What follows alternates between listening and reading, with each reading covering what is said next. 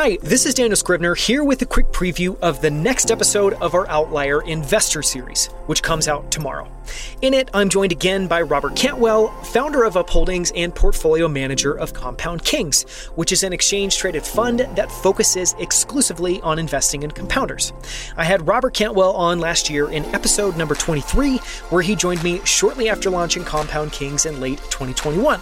This is an incredible interview with a true pioneer in the actively managed ETF space.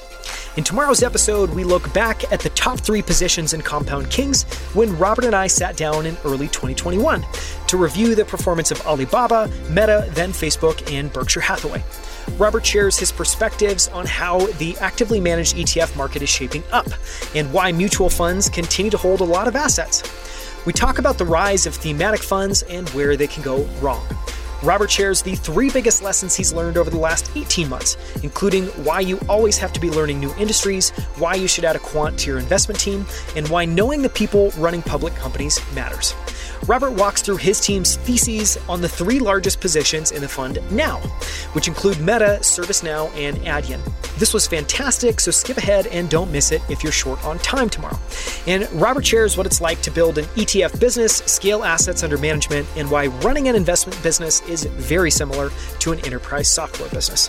This is an incredible conversation you won't want to miss. Here's one of my favorite moments from it. Tune in tomorrow to listen to the full episode when you're talking with people, and this could be financial advisors, this could be uh, you know wholesalers, uh, this could be individual investors, like on public.com, about compounding and compounders. Do you feel like you have to explain and kind of take people from zero to one on what that is, or is there short a shorthand way with which you kind of get people to understand what a compounder is, or is that knowledge kind of kind of there?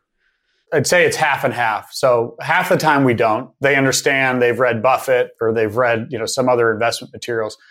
And the other half of circumstances where we do have to talk about it can get confused with compound interest. And they think we're selling a, a dividend fund or something of that nature. And in those cases, what we've found as the simplest way of describing the types of companies that we seek is pursuing the longest duration businesses possible. So, what is it about the characteristics of the business that are going to allow it to survive market cycles, even if it has somewhat volatile cash flow characteristics throughout those periods?